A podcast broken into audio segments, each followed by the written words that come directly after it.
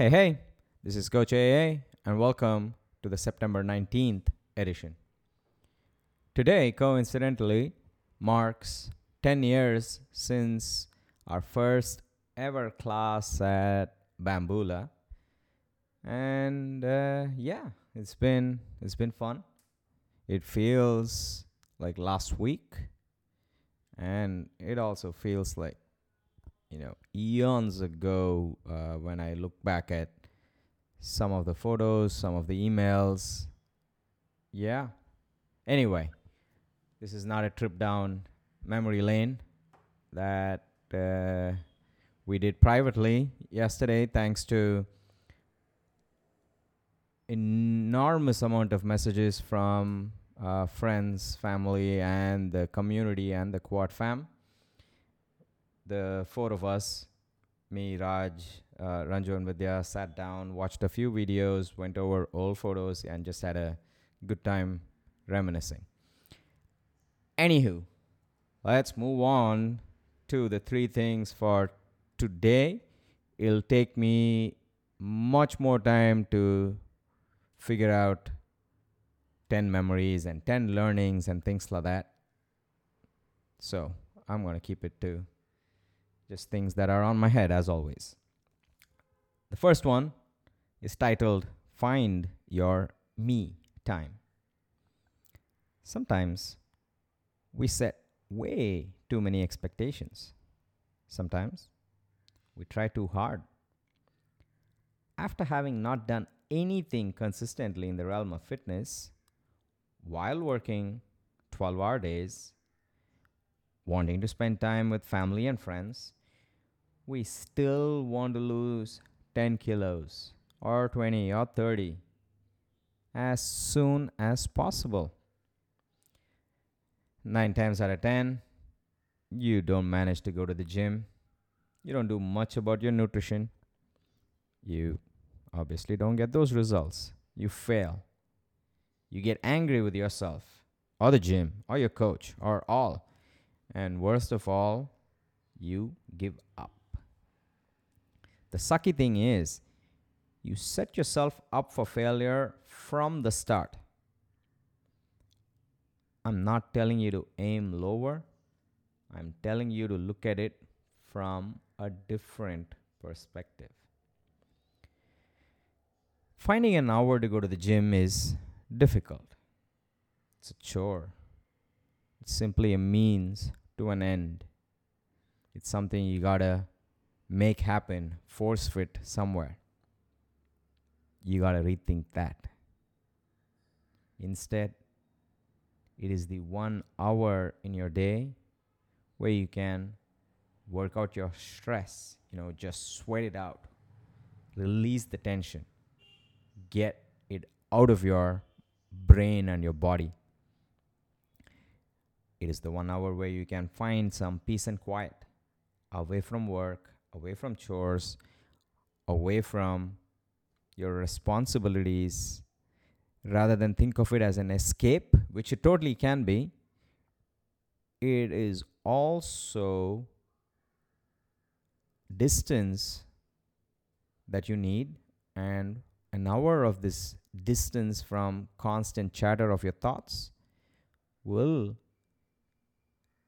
give you enough to go back and attack your day. You can recuperate, you can rejuvenate, you can recalibrate during this time. And in fact, it can be an hour of your meditation. It doesn't mean sitting in a corner and staring at the wall. It is simply being in the moment and enjoying yourself. So, find your me time. That one hour away from the rest of the day, that'll give you the distance you need. In the short term, it'll give you the breather to tackle the day. In the long term, it'll give you perspective. And soon enough, you'll find that you are a fitness person too. Instead of going to the gym to get results, you go to the gym because you enjoy it. Find your me time. Find it at the gym. Find it while running. Find it in a group. Find it by yourself. it is a huge paradigm shift when you do. All right, that's that. Second one, three quotes for this week. The first one by the Zen monk Thich Nhat Hanh, who I managed to misspell. Here's the quote. Silence is essential. We need silence just as much as we need air, just as much as plants need light. If our minds are crowded with words and thoughts, there is no space for us. End quote.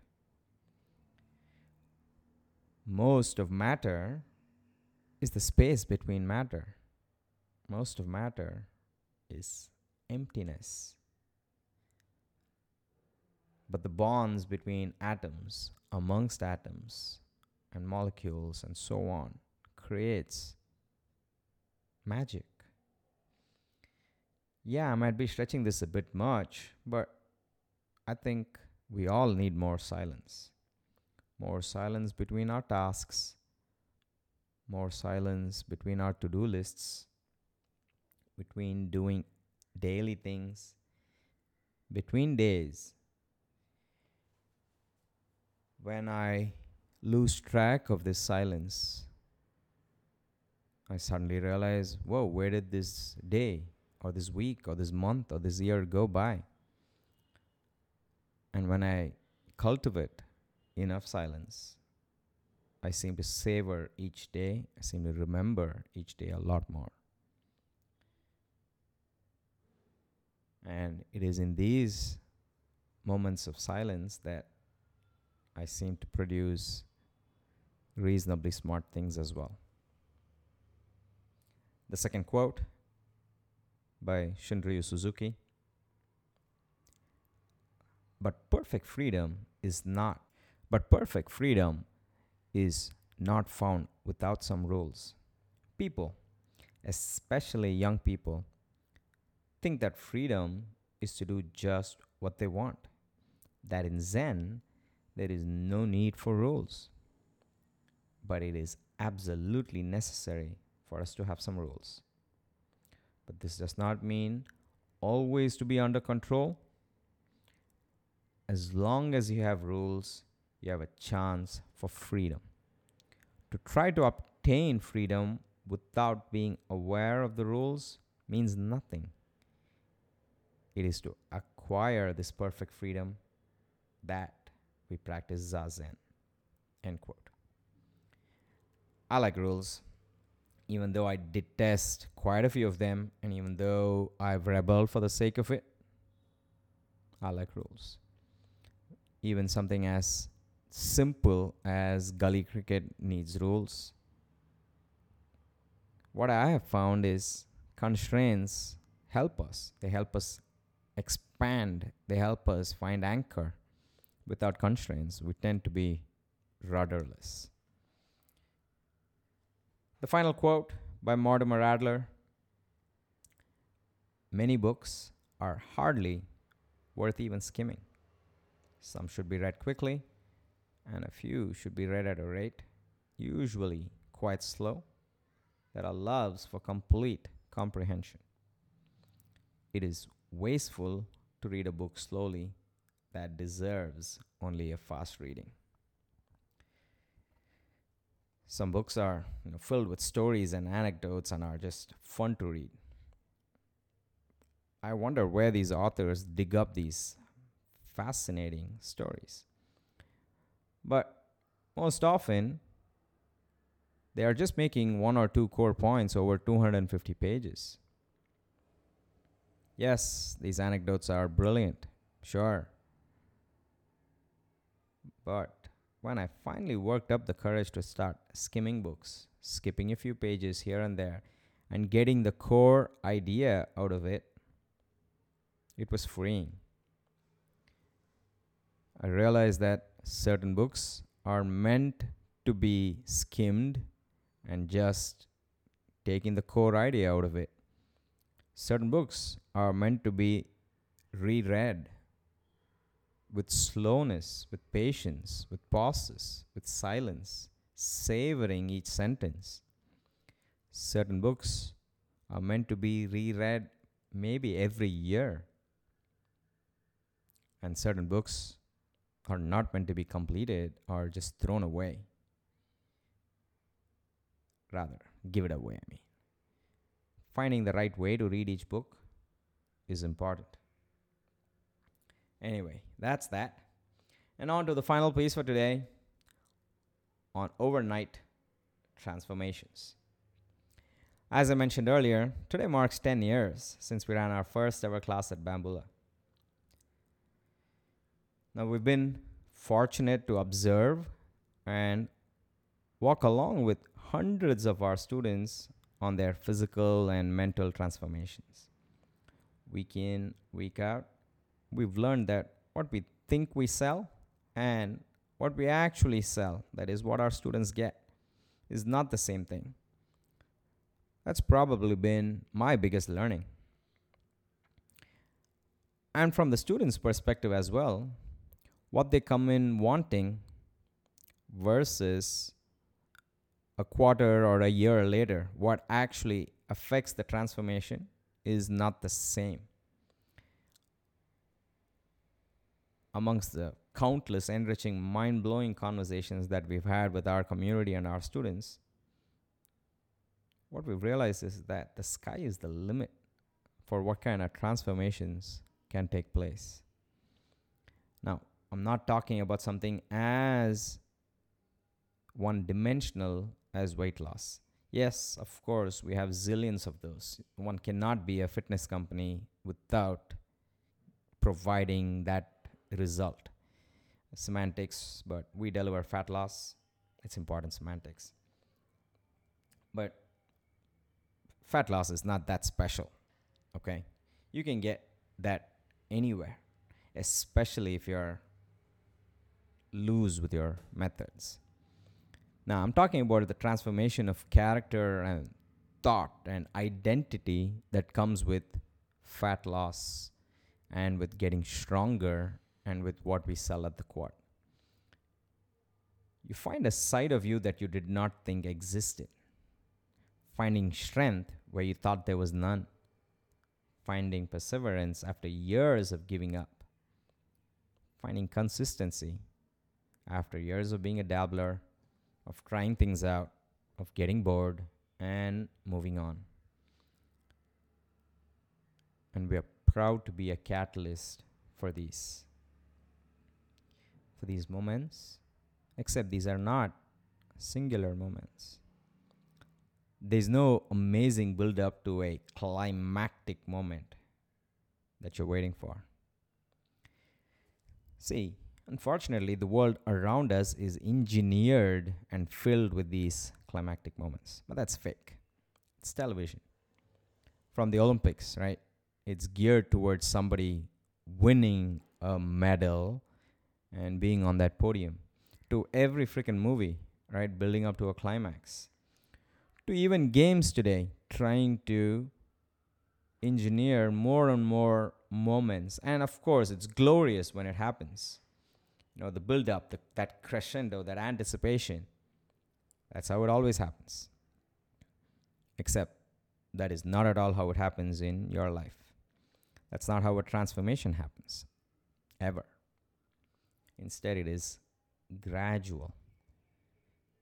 It is like watching a tree grow, or on a smaller time scale, watching a bud blossom into a flower. It seems to happen overnight, except it is not. It is slow, consistent daily progress that is there for you to see if only you would see it. And it is never linear. It is never onwards and upwards. It is up and down. It involves getting lost. It involves getting rerouted. A lot of my job is telling amazing students of mine how amazing they are, because they miss their gradual progress. They get misled by climactic moments. They think that a glorious moment of thunder and lightning and angels singing will be the background, you know, when they pull the proverbial sword out of the stone. It won't be one moment. It'll be many, many, many, many, many moments. Just glorious, meaningful moments. You lift a weight you never thought possible. You squat deeper than you ever could. You walk up flights of stairs carrying grocery bags without being gassed. You limberly tie your shoelaces without groaning, without needing to sit. You lift that water can and you put it on your dispenser. You get asked fitness and nutrition questions from your colleagues and your friends. But all of them will be different from what you anticipate in your head. Because in your head, you're thinking, say, like how Dhoni won the World Cup with that six. Sure, that was the culmination, but it started a long time ago, and there were so many small steps. Seeing the quad's journey over ten years, observing parts of my personal growth, observing my students' journey and their transformations. It's filled with so many brilliant small moments. In fact, these moments are what makes it easy to wake up every morning before four a.m. to do what I do, to do what we, the Quad Squad, do. Because there are so many personal and communal moments of joy, of amazement, of failure and success. Of course, there are peaks. Of course. But as soon as you stand on one peak and you celebrate, well, the next step is one foot in front of the other. You continue plodding along. Not searching for that next hit, but just continuing on your quest for growth and self-improvement. As a company, as a founder, as a coach, as a student, these are the moments that truly matter. If there's one learning that I would like to continuously hammer into my head, it would be this. There are hundreds, hundreds of moments. All of them are part of the fabric of my transformation and yours. Don't discount any. Don't discount them in expectation of something larger.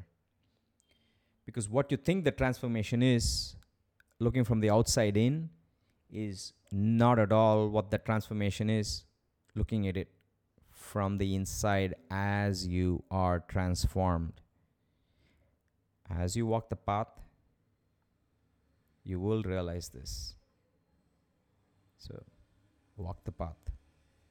And it is my pleasure to do it along with some amazing people who seem to thank me for the amazing work they do and who teach me so many lessons, all the while thanking me. It's a great freaking job. So, thank you. And with that, I am done for this week. I might be off next week on vacation. I'll try to get this done uh, going earlier. But to the eight of you who listen to me, thank you. I truly appreciate it. This is Coach A A signing off. You guys have a good weekend. Bye-bye.